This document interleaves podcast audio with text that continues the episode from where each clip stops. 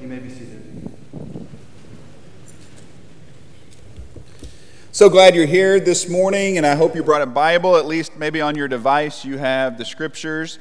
Open up your Bible to 1 Corinthians chapter 6. 1 Corinthians 6 will be our text today. That's if you're new to the Bible, that's about in the middle of the New Testament, so that's going to be toward the end of your Bible. 1 Corinthians chapter 6. We are starting a I'm calling it a mini series. It's a 3-week series on discipleship in the context of sex, marriage, and singleness. And we're going straight from Scripture. Paul has some very important things to say, some very direct things to say from 1 Corinthians chapter 6 and chapter 7 about these subjects, about what it looks like to be a follower of Jesus when it comes to sexuality and when it comes to being married and when it comes to being single. Such an important and relevant topic for any generation, but certainly for us today. And so if you're married, this series is going to be for you. And if you're single, this series is going to be for you. And if you are a human being living in the world where there is sexual influence, this series is going to be for you. So I think we pretty much covered everyone. I will say, parents, uh, because of the nature of the subject and what we're going to be talking about, just a little heads up, just a little disclaimer if your kids are in here. I don't necessarily think you need to take them out. I just want to give you a heads up. In fact, I, to me, this, this maybe will create some conversation, some important conversation, depending on the age of your children. And so maybe this is a good thing. I can assure you that your kids are hearing about these things from other sources, probably sooner than you think. I'm certain sooner than you want but they are hearing it from the world. And don't you want them to hear God's perspective on these important issues?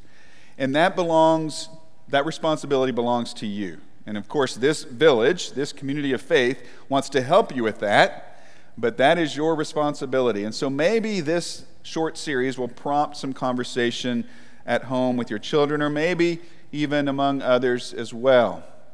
Speaking of parents, I think that when we talk about sexual ethics at church, we often just talk about the rules. That's what parents often do with the kids. That's what we have historically done in church when it comes to sexual ethics. Don't do this, don't do that. This is forbidden, stay away from that. That's kind of been our MO, I think. And we never really get to, or at least we don't spend much time backing up and talking about the why. We don't spend much time talking about foundational issues that, that gives birth to those principles and those commands. It almost reminds me of, and this, is, this isn't a perfect illustration, but it's kind of like when you go to a VRBO or an Airbnb, you know, a rental house or rental property and you go in, and, and you, you often find either on the kitchen counter or on the coffee table, there's a binder. And this binder is filled with laminated pages, all these pages. And you start flipping through this binder, and it's all the rules for the house while you're staying there, right? Don't use the decorative towels hanging in the hallway bathroom, use the towel stacked in the cabinet. Enjoy the furniture, but don't move any of the furniture, right? Uh, use coasters under your glasses. No loud music, no loud sounds, no parties, no large gatherings, no visitors, no pets, no visitors with pets. No more people than what you have signed up for. Check in is at 3, check out's at 11, and when you check out, take the sheets off the bed, throw them in the washer, load the dishwasher, take out the trash to the dumpster, take the dumpster to the curb. All these rules.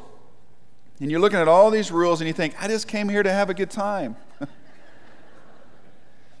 and I think that's sometimes how we approach this, this topic. We, we start with the rules. What if that scenario was a little bit different? What if it wasn't a rental house? What if you were staying in a house that someone else owned, someone that you knew, someone that you knew well? someone that you loved and respected, and someone who loved and respected you. And they provided this place for you. They provided it out of their generosity as a very gracious gift. Now, what would your perspective on that house be? You would still want to do probably all those things in the binder, but it wouldn't be like something you have to do, and it wouldn't be like these rules hanging over your head. Because of this relationship you have with the owner of the house, you're happy to take care of the house. You're happy to do whatever you need to do because you're so thankful that you get to stay there.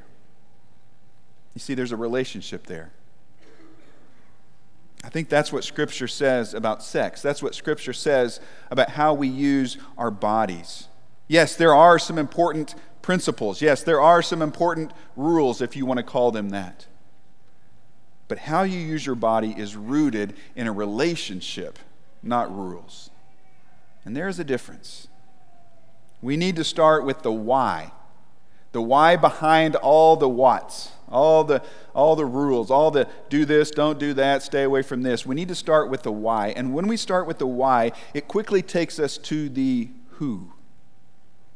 It quickly takes us to that relationship, to the one who owns the house, to the one who wants us and calls us and desires us to take care of the house. Paul talks about this. He talks about the why he talks about the who. And as he talks about this, we need to understand who it is he's talking to, specifically his first century audience. It's the, the church, the Christians in Corinth, a very immoral city, a very, uh, uh, a very immoral place that has pagan idol worship and, and, and all of these evil influences pulling at these Christians. It sounds much like our world today. And so Paul will get to the root of this issue.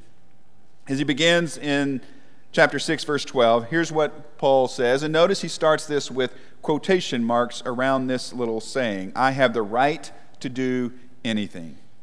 He says, That's what you say, but not everything is beneficial. I have the right to do anything, but I will not be mastered by anything. You say, Food for the stomach and the stomach for food, and God will destroy them both. The body, however, is not meant for sexual immorality, but for the Lord, and the Lord for the body. By his power, God raised the Lord from the dead, and he will raise us also. That's an important part there. Don't forget this part about the resurrection. And so, in this one way letter from Paul to this church in Corinth, we have what looks like a two way conversation, don't we? And Paul would have this conversation, I think, with them if he was with them, but he is separated from them. So he sends this letter, and it almost reads, at least this part, like a script. And in fact, it's kind of helpful to read it that way. And the first line comes from the Corinthians. And what do they say? They say, We have the right to do anything we want. We have the right to do whatever we want to do. Ah. Sound familiar? I feel like I've heard that recently. The old personal rights argument. I possess certain unalienable rights, maybe even God given rights, and you can't tell me what I can and cannot do. I have the freedom, I have the right to do whatever I want to do. So, how does Paul respond? Paul says, Yeah, you may have the freedom to do whatever you want, but not everything is good. Not everything is beneficial. And now it's the Corinthians' turn to speak into the script. And what do they do? They double down. No, you didn't hear me, Paul. I have the right to do whatever I want. You can't tell me what to do. And what does Paul say? He says, Yeah, only if you want to be a slave to your desires. That's, that's basically what he says. You see, what Paul is saying here is personal rights are not the highest value in the kingdom of God. Personal rights are not the highest value in God's kingdom. Just because you have the right to do something doesn't mean it's right to do it or it's the right thing to do. There's a difference. Just because you can doesn't mean you should. We have freedom in Christ. But that freedom we have doesn't give us a green light to just do whatever we want to do to use personal rights as an excuse to indulge our desires. It's not as if we live our lives in a social and spiritual vacuum, that I can choose whatever I want to do and it won't have any impact or any influence on you or the community. And you can do whatever you want to do because it won't have any influence on me or on others. That's not the way it works. Personal rights are not the highest value in the kingdom of God. It's helpful to understand the context here. It's helpful to understand what's happening with these Corinthian Christians. I think there is a, a theology working in the mix here, but there's also a philosophy. The theology is these Christians, if they have surrendered their lives to Christ, just like many of us have, if they have been born again into Christ, just like many of us have, then they do, like us, have freedom in Christ. We are free from the law. They were free from the law of Moses. In other words, they weren't going to be condemned by what they did or didn't do according to the law. And so, yes, in a sense, they did have the freedom to do what they wanted to do. In a sense, they wouldn't be condemned by not keeping the law, as it were, for the Jews in the Old Covenant. So that's the theology at work here. You combine that with the, the philosophical uh, vantage point of these Corinthians. And I think in ancient Corinth, they were probably still being influenced by the Greek philosopher Plato. And Plato said that every person has two parts there is the physical part, the body, then there is the spiritual part. And these two parts do not mix, they do not mingle, they do not merge. They are two separate parts of your being, they are distinct. And that's why I think Paul uses this expression that many of them would know and would say food for the stomach, and the stomach is for food, and God's going to destroy them both. You see, what they say when they say that slogan or that expression is physical things exist to satisfy physical cravings. What we put into our bodies, what we do with our bodies, it doesn't matter spiritually because it's a physical thing. And my physical side is separate from my spiritual side. I will give over my spiritual side to God, but I take control of my physical side. I get to choose what I do with my body. I get to choose what I put into my body. I get to choose anything that has to do with my physical body. And whatever I choose, it's fine because it has no implication on my spiritual well being, on my spiritual health. So that's what's going on here. You can see how that mindset just paves the way for a person to do whatever he or she wants to, right? If I have a physical nature that is unimpacted by my spiritual in the same, the other direction, and I have freedom in Christ, I'm not going to be held up to a standard of the law, then man, I can do whatever I want to do, especially with my body. I can treat my body however I want to. I can seek physical and sexual pleasure in any way I want to. I can satisfy physical cravings with physical things. I can eat, drink, and be merry because whatever happens to me physically, it won't matter. Paul steps in and he says, Wait a second. Your thinking, your mindset, your perspective is all wrong. There is no divide, there is no dichotomy. Basically, what he says is your physical and your spiritual are connected. And your body, he says, one of these days, God will raise that body up. Remember the resurrection part of the text we read? He's saying that because he's saying your body is important. No, you're not going to have exactly the same body. It will be renewed and transformed, but you will have a body. And he says that to say these are connected. He'll spend a whole chapter, chapter 15, talking about the resurrection, talking about the resurrection body. He says these are connected. And after laying this foundation, Paul then gets to the why. Remember, we said you got to get to the why that leads to the who? And what's the why here? Basically, he says your body is meant not for your own pleasure, but it's meant to glorify God. Back in our text, verse 15. Do you not know, that's a phrase that he'll use multiple times, do you not know that your bodies are members of Christ himself? Shall I then take the members of Christ and unite them with a prostitute? Never. Do you not know that he who unites himself with a prostitute is one with her in body? For it is said, and he quotes Genesis 2:24, talking about marriage, the two will become one flesh. But whoever is united with the Lord is one with him in spirit. So again, Paul exposes this false dichotomy that there is a physical side and a spiritual side. And what he's saying is what you do with your body, it matters. Your physical bodies are connected to Christ, Christ, the body of Christ, the larger body of Christ. And how you use your body is not just a physical decision, it is a spiritual decision. And so he says, Why would you take something so honorable, a part of the body of Christ, that is your body, why would you take something so honorable and do something so dishonorable with it? By going to probably a temple prostitute. Remember the pagan temples I mentioned? Temple prostitution was, was very common.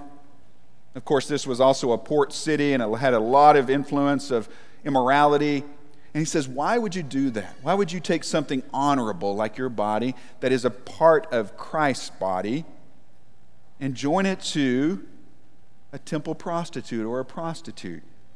He says, What you do physically has spiritual ramifications. The two are not separate. And so, this idea of I have the freedom to do whatever I want, Paul says, no, that's not the case. Not the case at all. You don't just have a green light to indulge your sinful nature, your physical nature. You don't have that right.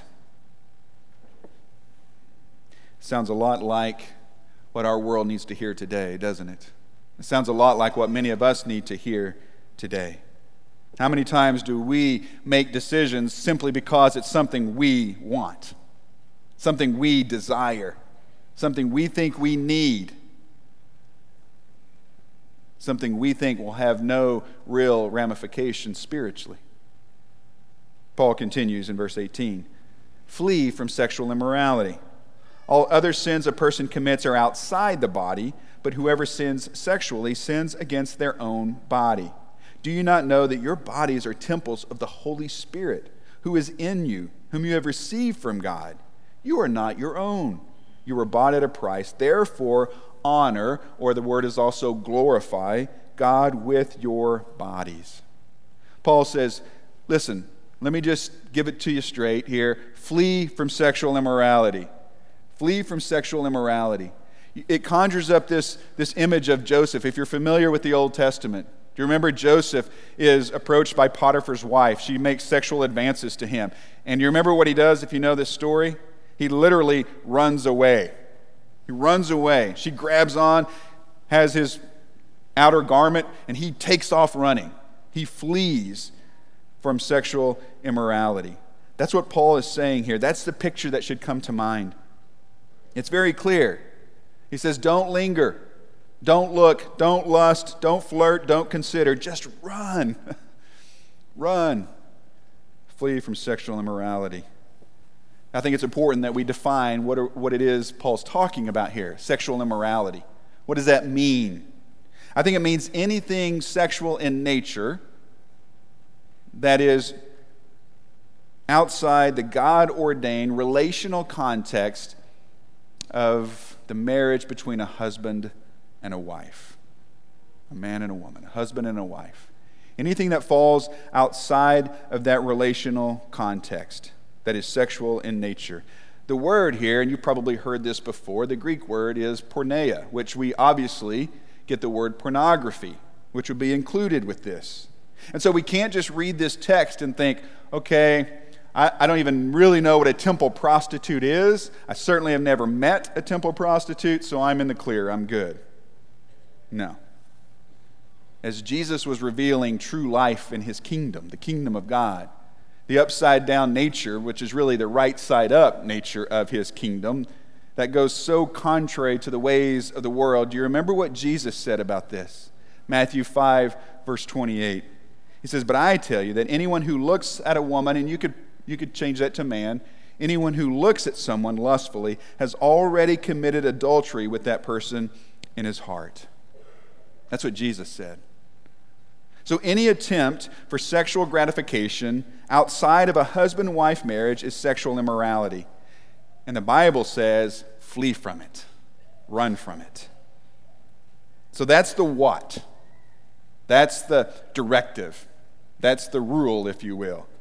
But Paul, again, he calls us back. He says, here's where that comes from. Here's what gives that rule meaning. Here's the relationship part of it. He says, Your body is the temple of the Holy Spirit. Your body is the temple of the Holy Spirit. Pause and think about that for a moment. Just consider that great truth. This body that you look and see in the mirror every morning, you see all of its flaws and all the things that you want to change about it. That's the place where God chooses to reside through His Spirit. Your body that has been broken and bruised and scarred by difficult times in life. That's where God allows His Spirit to live. Not just allows His Spirit to live in you, He chooses to let His Spirit live in you. Your body is the temple of the Holy Spirit. There are so many implications of that great truth, but one of the most important is this your body does not belong to you. Your body is not your own. You are called to steward your body, just like you are called to be a good steward of your time and your money and your other resources. You are to be a good steward of those things. Same thing with your body. It doesn't belong to you, but it's been given to you in a sense, it's been loaned to you. You have it to take care of, to steward, but it's not yours. If it were yours, you could, I guess, do with it whatever you wanted to. You could indulge the cravings of your body, but you're not your own. See, that's not, that's not what you're going to hear from the world, is it? That's not the message of the world. In fact, just the opposite. My body, my choice is the message of the world.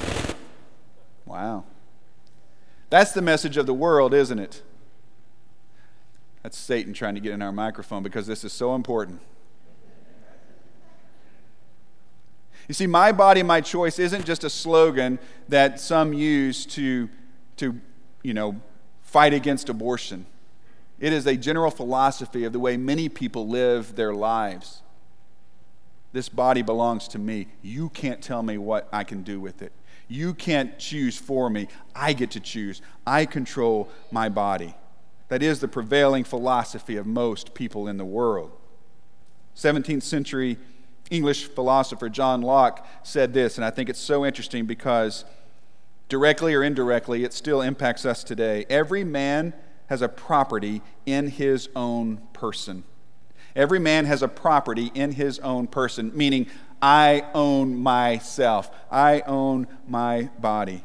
It belongs to me, so don't you dare tell me. Don't anyone dare tell me what I can and cannot do with it. Well, that mindset, my body, my choice, that can justify a lot of things, can't it? If it's my body, my choice, that means I can, I can be with anyone I want to be with.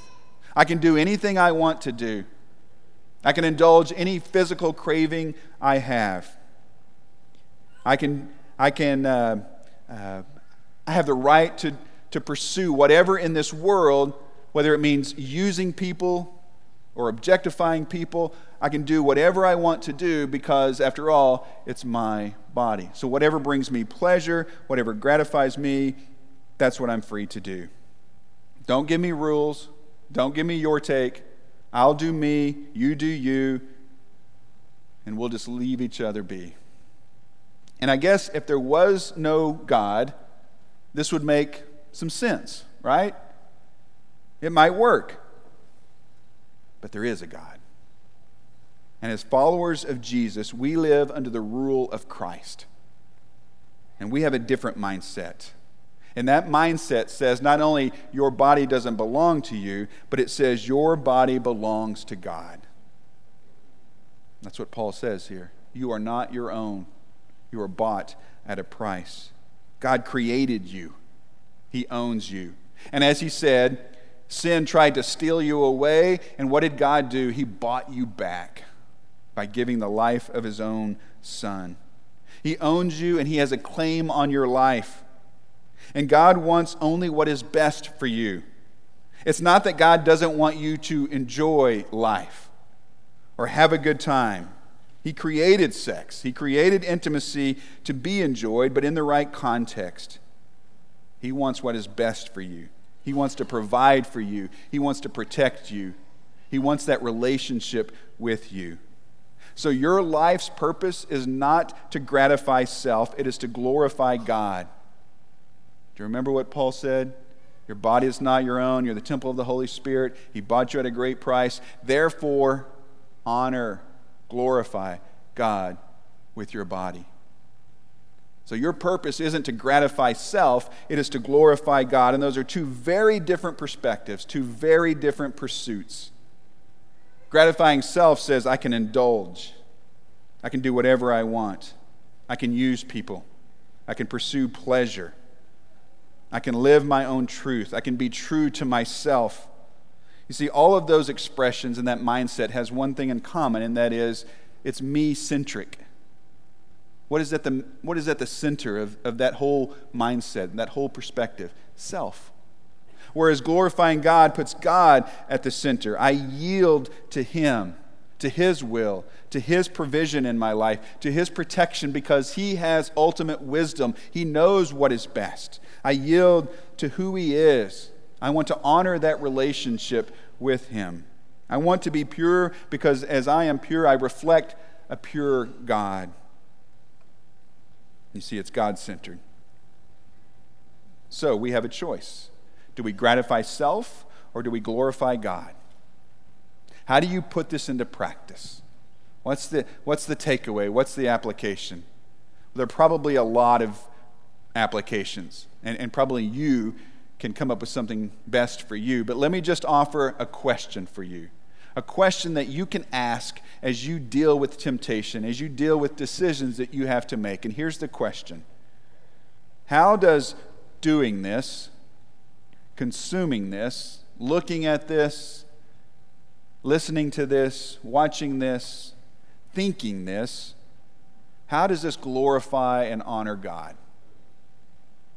If our pursuit is to glorify, uh, give glory to God, to honor God, then how do the things that we do with our bodies, with our minds, how do those decisions we make bring glory and honor to God? And if it's something that does not bring honor and glory to God, then what does he say? Flee from it. Leave it. Don't do it. Of course, this question applies to much more than sexual ethics, but it certainly applies to that. And that's where Paul is spending his time here in this text. How do you make that decision? Is this going to honor God? Is this going to bring glory to God? If your body is the temple of the Holy Spirit, then the Holy Spirit is with you to help you answer that question and then to help you flee if that's what you need to do. So go back to the rental house, the Airbnb, the VRBO. Your body is the temple of the Holy Spirit. It's a sacred space owned by God. It's not a rental. He paid so much to possess you, to redeem you, to give you life. And He doesn't just give you a binder full of rules and regulations to live by, He gives you a relationship. He wants you to have a good time, yes, to enjoy what He created, including sex, but from that relationship with Him, He asks you to honor Him, to receive the provision and the protection that He provides, to take care of the house that He has given you. Not because he wants to punish you if you break the rules, but because he wants to provide for you and bless you. I guess that means we need to wrap this up. I don't know. Or switch microphones or something. Well, let's wrap it up. I think it's important so much when we talk about um, when we talk about this issue that if you if you have not always honored God with your body, or maybe currently you're not honoring God with your body, it's time to make some changes. It's time to realize that you are not your own, that you belong to God. Hear me this morning. Premarital sex is not the unforgivable sin. Having an affair is not the unforgivable sin. Lust and looking at porn is not the unforgivable sin. But these are traps, traps that Satan tries to keep you in so that you will be dealing with sin and shame every single day. That's what Satan wants to do. But there is freedom.